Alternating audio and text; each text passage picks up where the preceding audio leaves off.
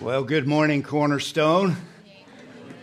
Greetings from all over the place. I uh, so glad to be back in my church home. Uh, I had the privilege of being here last Sunday, but not with you uh, specifically. Uh, hopefully, you were in the second service, but uh, I was tagged to preach for my pastor, so that's always an honor. And uh, so I didn't get a chance to greet you personally. Um, I was in uh, Nashville speaking to the Capital Commission. They did their national ministry staff retreat, and I didn't know a lot about that ministry, but I do now, and you should. In 24 state capitals around the country, there are missionaries to the legislators. So in Sacramento, and I didn't know this, but 10 months of the year, your legislators, representatives, and senators, gather four days a week. A lot of them fly out Sunday, they fly back Thursday night. So for 10 months of the year, they are not with their family, they're in Sacramento. And uh, so that is a challenging family schedule, and you unite that with the pressures on legislators as it relates to lobbyists and pressures from people to get them to conform to a particular kind of thinking or voting. It is, and then you unite that with human depravity and just the reality of trying to be faithful when you're disconnected, isolated, and pressured. And so that's what your legislators deal with.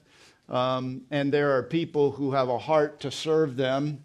Uh, not so much, it's not anything to do with blue or red, conservative or liberal. It has everything to do with gospel strength and biblical strength. It's Bible studies, it's counseling. Um, it's a fantastic ministry. And uh, 24 of our state capitals have that, which means 26 of them do not. Um, and uh, I do believe it's an important category and space to be considered uh, as it relates to spiritual discipleship and influence. So if you know someone that would consider being a missionary in that way, and there's support that's given from the ministry, but there's also raised support. But I was uh, deeply uh, influenced and impacted by the recognition of both the need and the, uh, the commitment to meet that need around God's Word and through the gospel of Jesus Christ. Capital Commission. Uh, you can Google it, and uh, it's a great ministry, and uh, I want to encourage you to consider praying for them, investing in them, good people doing good work, our kind of work, biblical work. And I was impressed with that. Then from Nashville, flew down to Birmingham to be in my home church, church I pastored for 27 years. Pre COVID was the last time I had been there. And uh, it was just, uh, it's, it's like the family reunion. Um, uh, hours of conversations I did get to see Alabama lose to Tennessee on TV with real fans, and uh, out here, you don't know what a real fan is. Uh, the SEC, big games, Tennessee, Alabama was monumental. First time Tennessee won that game in 15 years. You came to church to hear all of this, I know, but this is cultural, and there are other parts of the country where some things matter, and uh, you, you got UCLA doing good, USC, but nobody seems to care unless you graduated from those schools. Yeah, I got a couple, right? I care, you know. yeah, Joe, it's been a long time since UCLA had a game, a season like this. Um, but anyway, I just uh, wanted to really relate to you what a joy it was to reconnect with people I love and um, just have the chance to share stories of God's work. One of my elders who served with me died suddenly a couple of weeks ago, tumbled down some stairs at a beachside resort and outside of Destin, Florida, a place called Santa Rosa, really, really beautiful, and just tripped and hit his head, damaged the frontal lobe such that he couldn't function independently of machinery, and he's with the Lord. And that funeral was Friday when I was there. So I had the opportunity to uh, be in a space that was both sad but important. And I was grateful to be there and uh, to kind of enter into that space of need and spiritual encouragement for a family that would have never thought that could happen to their father. I married the children, two boys and a girl, to their spouses, and so it was it was just a precious opportunity to be in a a very important family space and at a very, very difficult time. So I was grateful for that. And I'm grateful to be back with you. And uh, so if you'll take your Bible and join me in James, we're going to start in. Got a couple of weeks that I can hopefully tag together. Um, and I want to thank you too. Uh, the elders were given an appreciation gift um, and I was a recipient of that. My wife faithfully delivered it to me because um, Mark Curry was concerned that that might not happen. and uh, I, don't, I, don't, know if that's a reflection on you, Karen, or me, but the net, net is we're very grateful. Thank you for your generosity and kindness. Uh, we're just grateful to be a part of this special group at Grace Church. Well, we're we've made our way to James chapter 4. And I know that's an amazing accomplishment for somebody like me. We've been kind of plugging along periodically in this book. Just a reminder, and if you're our guest today, welcome. This is the half brother of Jesus Christ, James the Just, the pastor at the great church at Jerusalem, writing to persecuted believers who've been driven out of Jerusalem. Apparently, he has heard as reports have been made that perhaps the persecuted dispersed are not living consistent with their Christianity, either because they're not well taught or there's compromise, but at a minimum, they need coached. And so the pastor of the church at Jerusalem writes this, and it may be the oldest letter in the New Testament, very early, sends this letter out to the dispersed body of Christ to say this is how Christianity is to be lived out. This is faith at work. It's more than the claim of a profession and belief in Jesus Christ. It's a lifestyle that validates that confession. It is very, very relevant because there's not a Christian who is not potentially vulnerable to making claims they don't validate with their life choices. And what I like about this little letter of five chapters is there are these imperatives, these coaching statements from the authoritative, prophetic, but yet loving pastoral voice that says, hey, you need to do this, or you need to stop doing this. This doesn't measure up. This is not the lifestyle, this is the way I like to say it, the lifestyle and convictions of a biblical Christian. Biblical Christians live a life that validates their faith. And a life that doesn't live faith has no hope for the future. It is vain faith, it is empty faith. James says, chapter 2, it is useless. It's useless for today, and it's useless into eternity. Faith works. That's the theme of this book. And I have been offering to you certain claims of real Christianity. In the last one, we looked at chapter 3, 13 through 18. Real Christians employ heavenly wisdom. That's what James would say gently doing good and promoting peace. Real Christianity has an expression, it's gentle and it's motivated by divine wisdom.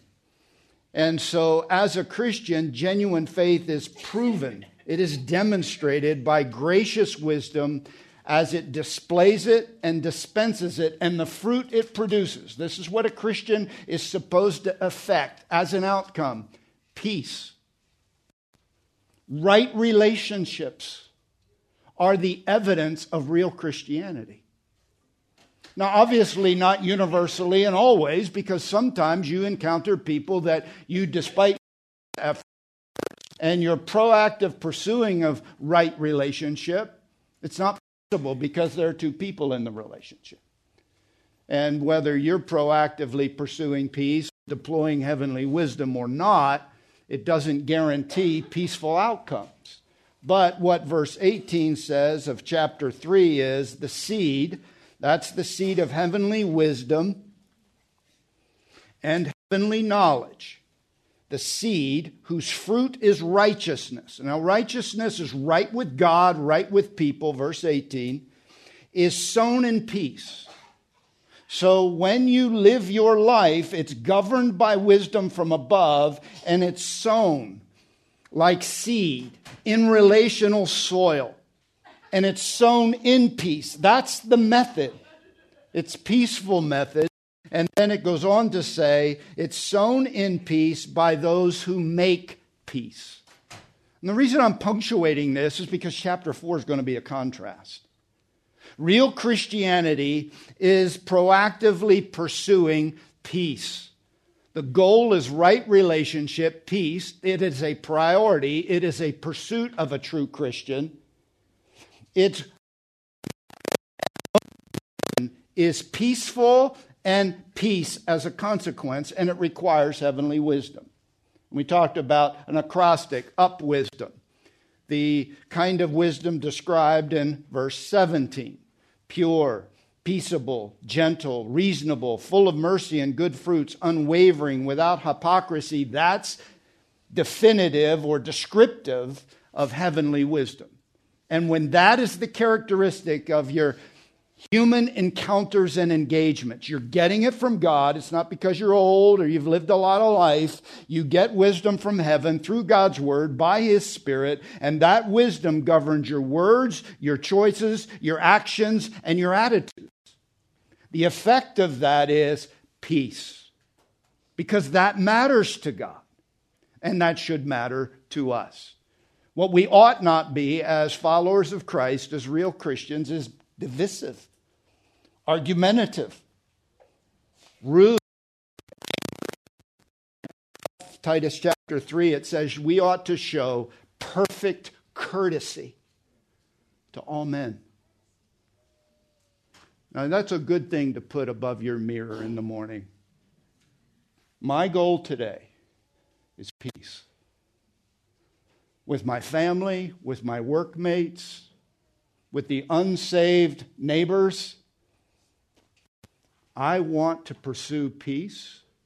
I want to do what I do in a manner that is peaceful to the end that I show perfect courtesy to all men, because that's the plow of peace that tenderizes the human heart to consider a truth that is not easily welcomed.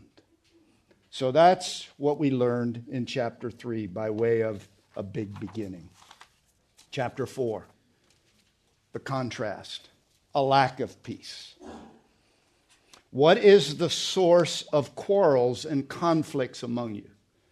In other words, there's an antagonist competing with this priority. What's the source of that? Word quarrels can be wars.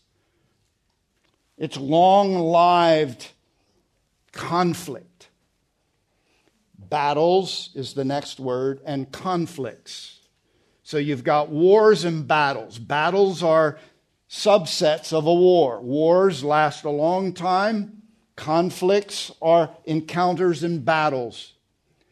The word quarrels actually typically involves war, conflict with weapons. Quarrels, in this case, the translator chose verbal weapons. Conflicts typically has to do with battles without weapons. So James is saying, what is the source of the quarrels, the lack of peace, the encounters that are warlike, relational battle among you?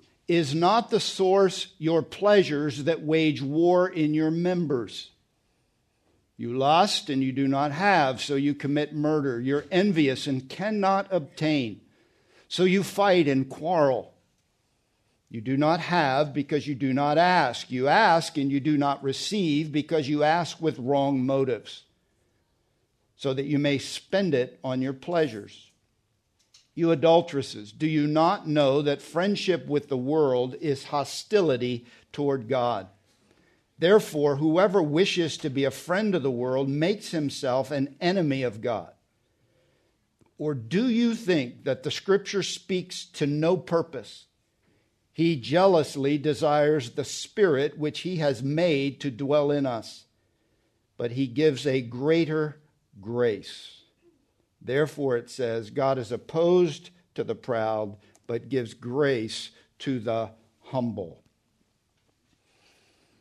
School teacher this week in New England seduces a teenager, convinces that teenager to take the life of her young husband. The motive, as it turns out, is she wanted the insurance money. A soldier survives the war over in the Middle East. He comes home to Detroit. He is murdered by his brother in law, who has conspired with his sister, who is married to the soldier. The motive insurance money. A husband recently, this week, fighting constantly with his wife, abuse unrelenting, decides that he is going to divorce her, leave his two small children, and after injuring her physically and trying to do her harm financially, the record shows that the reason he was motivated to dismiss this wife of his youth is because she was no longer motivated for the good life. She had lost her motivation to have what they had not attained, unwilling to work like she had agreed to work. Conflict. It's on the rise both in and out of the family of God. Shelters for the abused are growing at an alarming rate. Divorces will be filed, more of them this year than ever, on the grounds of physical or emotional abuse. More children will leave home this year than ever before on the grounds of physical, sexual, and emotional abuse. A sobering and recent study suggests that one out of every four within the family of God have been or are in the process of being abused. Then you have the whole issue that is nationally in front of us. Uh, we see it, at least in my little community, because one of our representatives for con- con- Congress is pro life, and his liberal opponent is pro death, pro choice.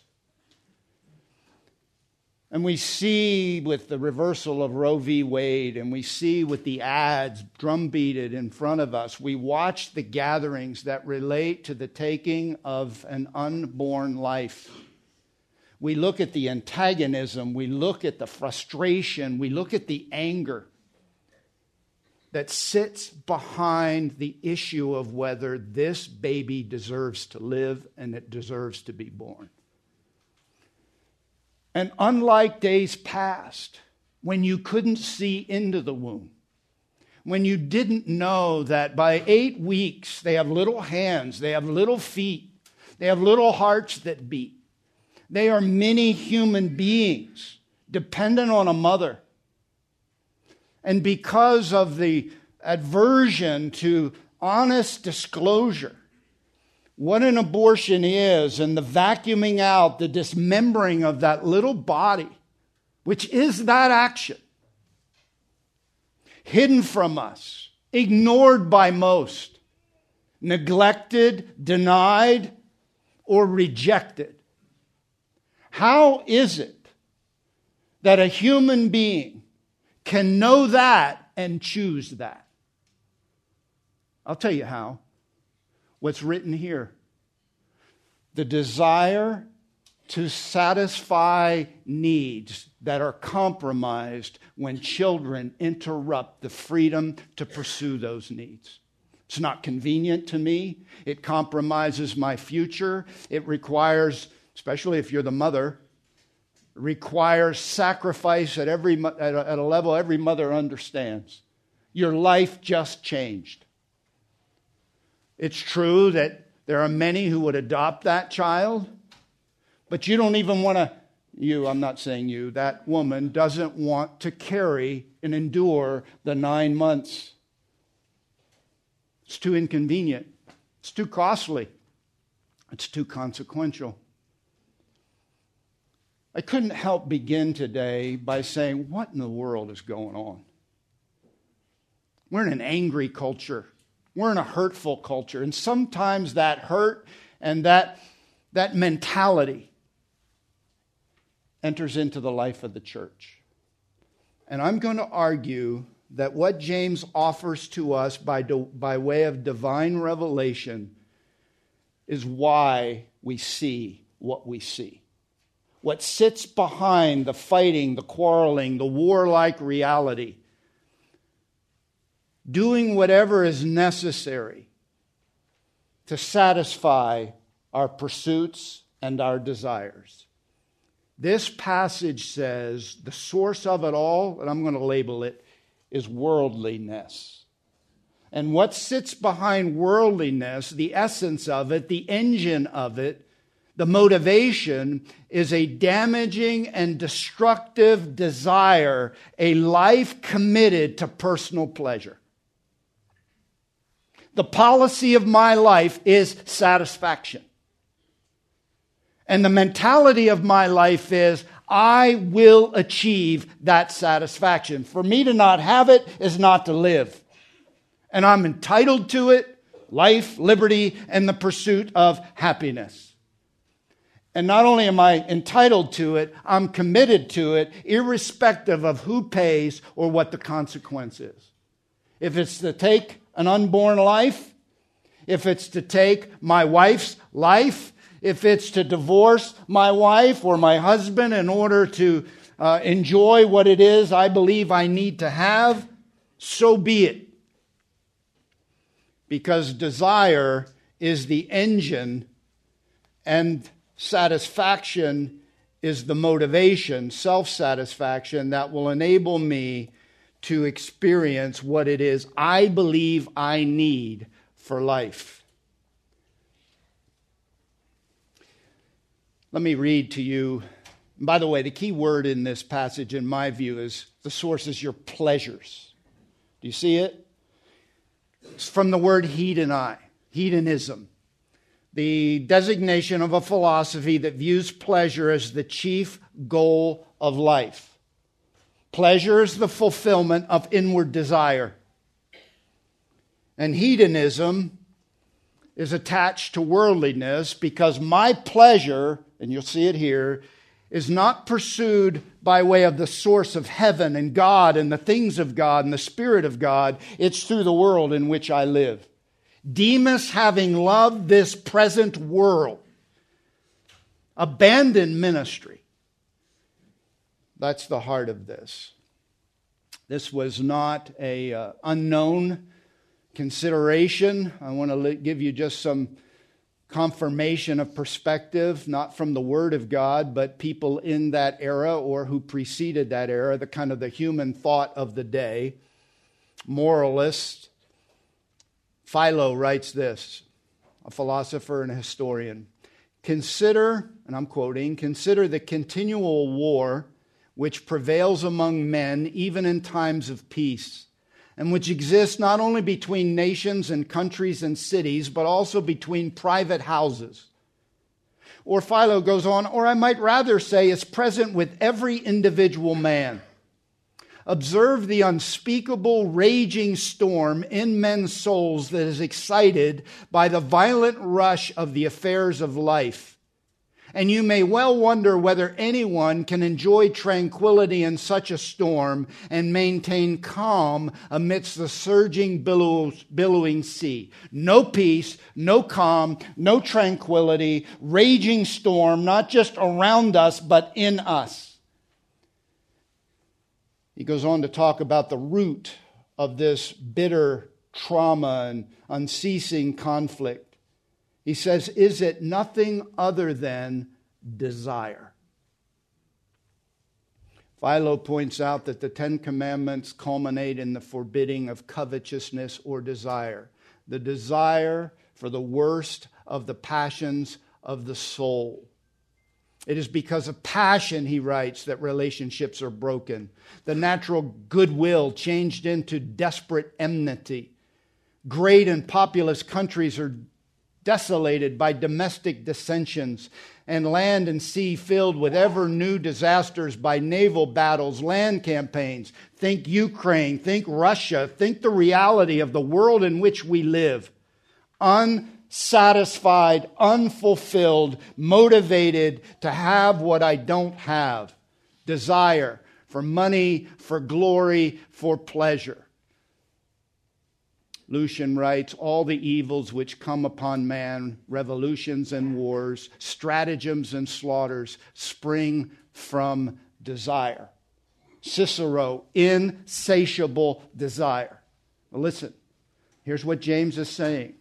The reason we fight with words or weapons, the reason we injure, whether it's in the body of Christ, because he's writing to Christians, is because of the desire to have what we don't have and what we value that the world provides some promise that we can obtain.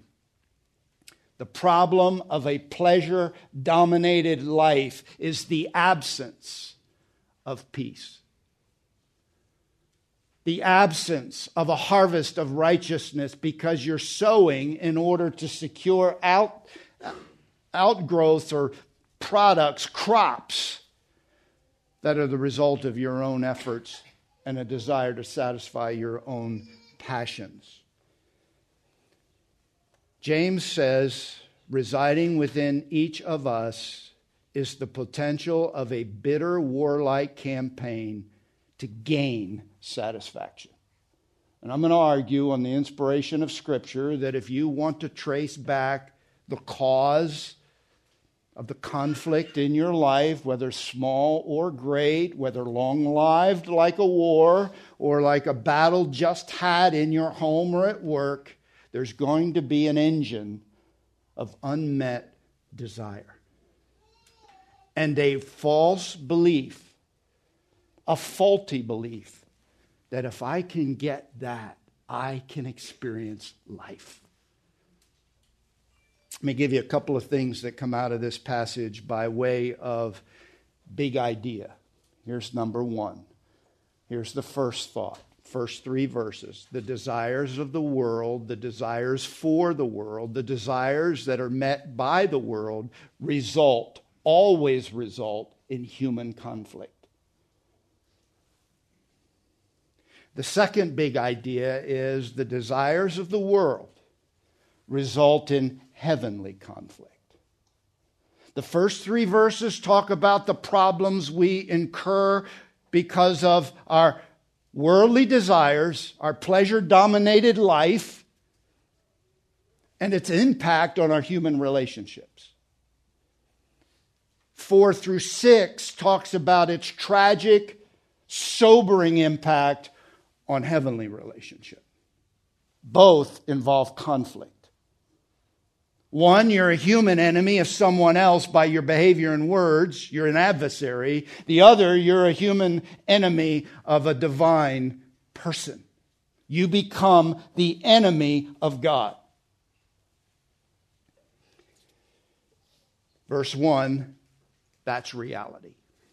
Verse 1, the reality is your problem the reason you have quarrels, wars, battles, words without words, weapons without weapons is your pleasures, your hedonistic policy of life, which is satisfaction from the world at whatever it costs.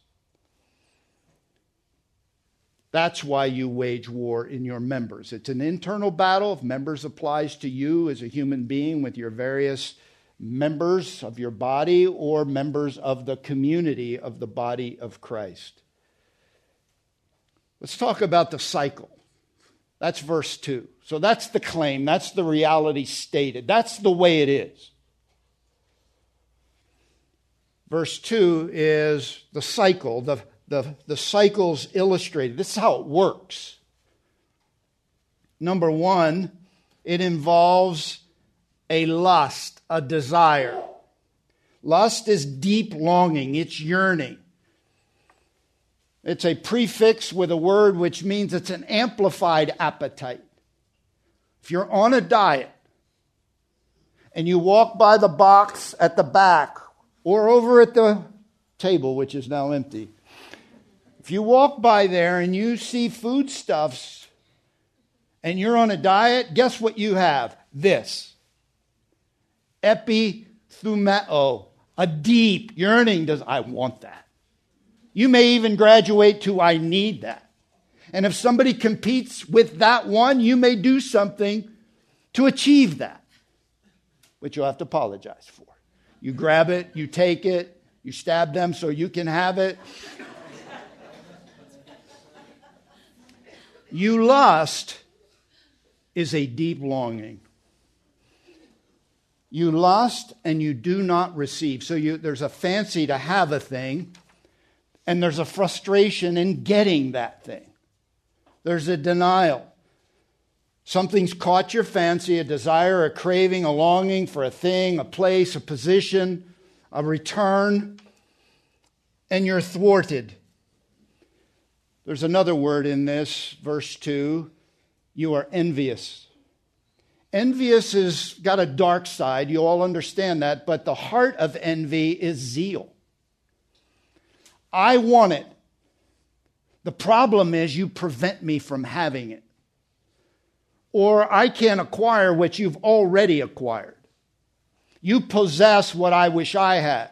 The home I have, the home you have, the position you have, the uh, prestige you have, the reputation you have, the good looks you have, the dresses you wear, the suits you have, the places you go. You have it. I want it. I'm zealous to get it. And you have it. I can't have it. So I do not like you for it. It's zeal soured. It's soured because I don't have it, you have it, and it's dark because I not only want it from you, I want you to lose so I can have it.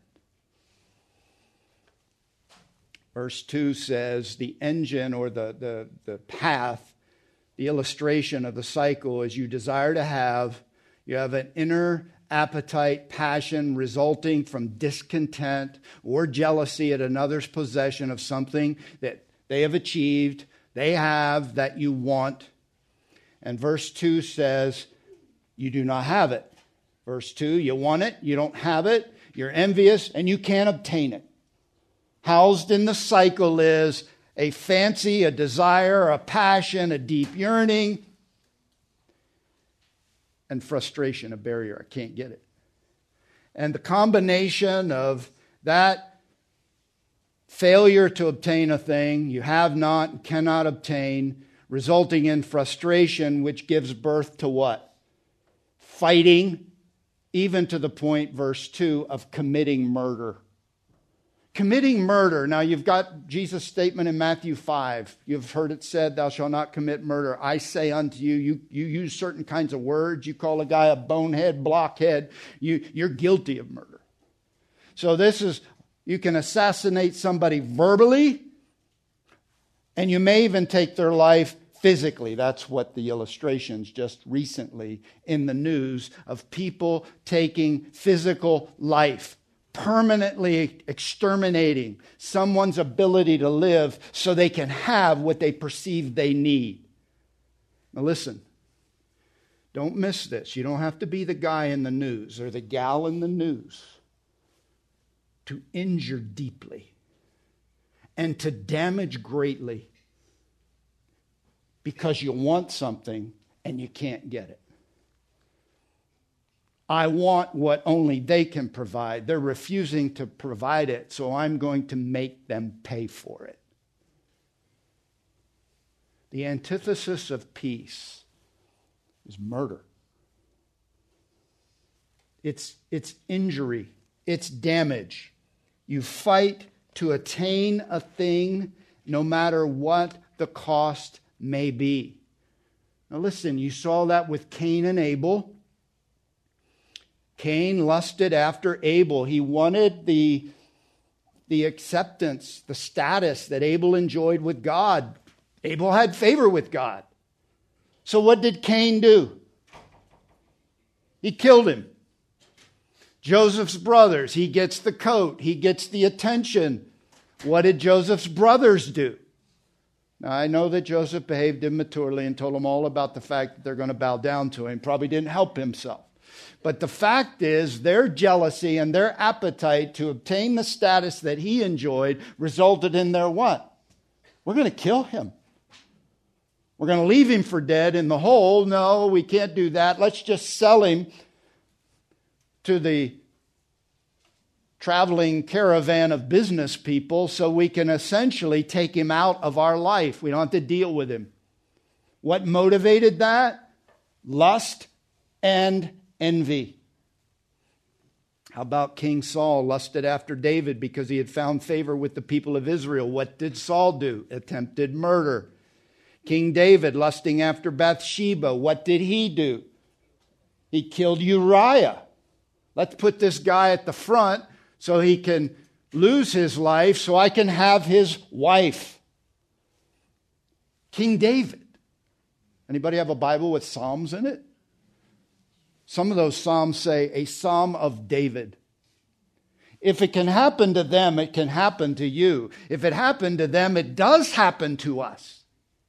And James is giving you a picture, and if you want to find the symptom to your problem, why is my family like this? Why is my relationship with my spouse like this? Why is my relationship with my friends like this? Somebody doesn't have what they want. And somebody's jealous because somebody else has it and they can't obtain it, and they're willing to injure, to murder, to damage, to destroy in, order to accomplish it. Here's a question Do you have quarrels and conflicts? Ask yourself why. Let's talk about the problem communicated in verse 3,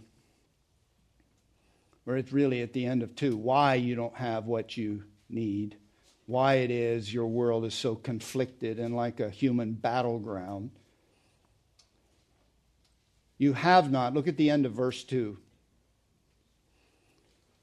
You have not. And I, I, I don't know. It, it just seemed, would have seemed wonderful to me if verse 2 would have ended after the word quarrel and verse 3 would have begun with these next two claims. We know the verses aren't inspired in terms of their separation, but I think it's important to recognize that at the end of 2 and the beginning of 3, he's going to give you the real problem. And it's not that they have it and you can't get it from them. The problem is the wrong method. And then the deeper problem is the wrong motive. The problem and the principle communicated resulting or revolving around that problem involves method. You do not have because you do not ask. Fulfillment is denied, this deep yearning desire because the method deployed is not asking.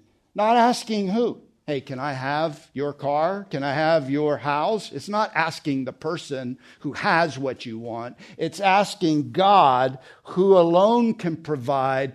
Here it is. This is a key statement. The real solution and satisfaction to those yearnings. Listen, Ecclesiastes, among all the reasons it was gifted to us, provides us an illuminating understanding that you can have it all and not be happy at all. You can be the wisest, you can be the wealthiest, you can enjoy a lot of them more than anybody else has, and at the end of it, you can say, you know what this is? This is a soap bubble. This is the smoke of a candle ascending to heaven. I can't control it. I can't keep it. It doesn't satisfy. And what James is saying is number one, you're using the wrong method. And the reason you're using the wrong method is because you don't understand the real solution. It's not self satisfaction. It's not Harry making Harry happy. It's not Harry acquiring something. It's not Harry taking it from you because you have it and I want it. It's not me getting the last one or the first one that satisfies. The big answer or perspective of the Bible is it is God who gives life that satisfies. It's the woman at the well. You've had five of these. You're living with a guy who's not your husband, and you're still thirsty. This is a message from heaven to the people of God to understand why it is we have the antithesis of what real Christianity ought to manifest. We have division, injury, war, conflict, quarrels where there ought to be peace. And then what sits behind it all is the illusion the satisfaction is something I can acquire through my own efforts. And the reason you don't have what satisfies, the real appetite quencher, thirst quencher of your deep desires, your longings, is because it comes from Him and you're not asking. You're not seeking it from the fountainhead of heaven. You're seeking it on your own, no matter what it costs, because for you, that thing has become life to you. And the deception of the enemy is it is life. The reality is when you obtain it, you don't have it. No matter what it is, how big it is, how important it is. The title, the position, the prestige, the possession, the person, get it, you will not have it. You do not have because you do not ask. And let me boil that down. You're not God dependent. You're self dependent. Because really, the method is self dependence versus God dependence. It's either self satisfaction, which is anti faith. Without faith, it's impossible to please God, and without faith, it's impossible to get anything from God. We learned that in chapter 1. You're built for something you can't obtain on your own. Ask for it. The second problem illuminated is in verse 3 the fulfillment is denied not just because of the faulty method, failing to recognize God as the source, utilizing human means, including violence, to secure your own desires. Not only a bad method, but a bad motive. You have not, verse 3, you ask and you do not receive. Here's the second because. Number one, you don't ask. That's self satisfaction, self dependence. And because you ask with wrong motives. Some of your Bibles say you ask amiss. But he tells you what the wrong motives are. Here it is so that you may spend it on your pleasures. Here, the problem is not that they're not praying, but rather they're praying amiss, that is, with selfish or fleshly motives. James says receiving fulfillment through prayer by means of the source of satisfaction, God, it's contingent on proper motives. Have you ever wondered why you're unfulfilled? Have you ever wondered why you can ask God for a thing and that thing seems to be endlessly denied you? Here's one option because my goal is my satisfaction. And what's the problem with that? Because biblical Christianity is about God glorification and other people centered action. It is Jesus, others, and you. I learned it as a little boy. My mother, Harry Joy, J O Y, is the product of Jesus, others, and then you. Anybody hear that? Satisfaction is never the result of self seeking satisfaction. Oh, I'm going to deploy the religious methodology. I'm going to be prayerful. I'm going to be religious. I'm going to be proper but it's corrupt. It's corrupt because of the engine, the focus of it, the priority of it. It's still me centric. And there is no kind of Christianity that's Harry centric. Take up your cross, you deny yourself, you take up your cross and you follow me. Deny yourself means to treat yourself as if it doesn't matter. It's the way the girl in high school treats you after you break up. You walk by, you're, you're nobody. She don't even look at you. you know what that is? I deny you exist. When you deny yourself, you treat yourself as irrelevant to any equation. And if you have to suffer in order to serve him or them, that's what a Christian does. Did I tell you what the problem, what's going on? It's the worldliness that damages and destroys because of desires and satisfactions and pleasures we are determined to acquire, no matter what it costs. We'll trade our reputation, we'll trade a, a relationship. You know why? Because I need this and I deserve this and my life revolves around this, and you deny me this, bad things happen. This passage in verse 3 ends with You ask with wrong motives, and those motives are motivated by self satisfaction. Let me read some words that are better than my own. The craving of pleasure in the end shuts the door of prayer. If a man's prayers are simply of the things which will gratify his desires, they are essentially selfish, and therefore it is not possible for God to answer them. William Barclay writes In this life, we have to choose whether to make our main object our own desires or the will of God. And if we choose our own desires, we have thereby separated ourselves from our fellow man and from God. Now I'm out of time, which should surprise nobody. but I want to read verse 4.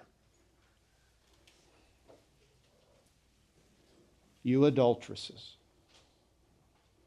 Isn't that a strange, deep, powerful label to assign to people who seek satisfaction, fail to use the right method, fail to be motivated for the right reasons?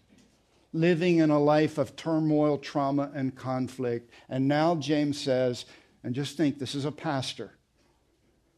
He says, brothers, multiple times, dear brothers, beloved brothers. He's going to look at supposed brothers and say, you're an adulterer. You're an adulteress. You are a betrayer of God. Do you not know that friendship with the world is essential for self satisfaction? See, I got to buddy up with the world because the world is my source. And when you look to the world and you companion with the world, we're going to talk deeper about this next week what friendship is and what the world is meant by. Because I go to Yosemite and it's the world God created and I love it and there's nothing wrong with it. But there is a system of the world governed by the God of this world that is anti God, that is alien to God. And when I companion with that in order to fill this, I become a betrayer. And if you have ever endured or witnessed the betrayal of a covenant trust, you know that is a sobering label to bear. Here's the bottom line you betray God and you hurt God's heart because God's under the impression that He's in an intimate covenant relationship with you, that He's your husband, Old Testament. Christ is your groom, and that you've been betrothed to Christ. And it's supposed to be an unadulterated affection and an enduring loyalty. And when you chase satisfaction from a source that's not heaven and your husband, your groom, it's adultery. I'm not saying that to sit on you heavy. I'm saying that because it helps me calibrate my reality. Because Harry can compromise easily, but not as easily if I see it for what it really is betrayal or faithful. So that's verse 4. I'm going to let it sit right there just because the next turn is desires of the world for the world result in heavenly conflict. Because the word enemy and enmity is in this verse, and that's a reality. Father, thank you for the opportunity to open your word.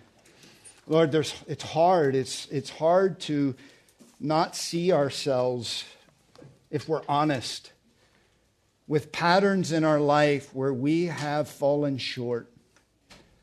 We've been distracted. We've been deluded into believing that I have to have it. And if I can get it, I'll, I'll live. These desires are human, it's real, it's, it's the way God made me. And if I can just gratify that desire, I'll be happy.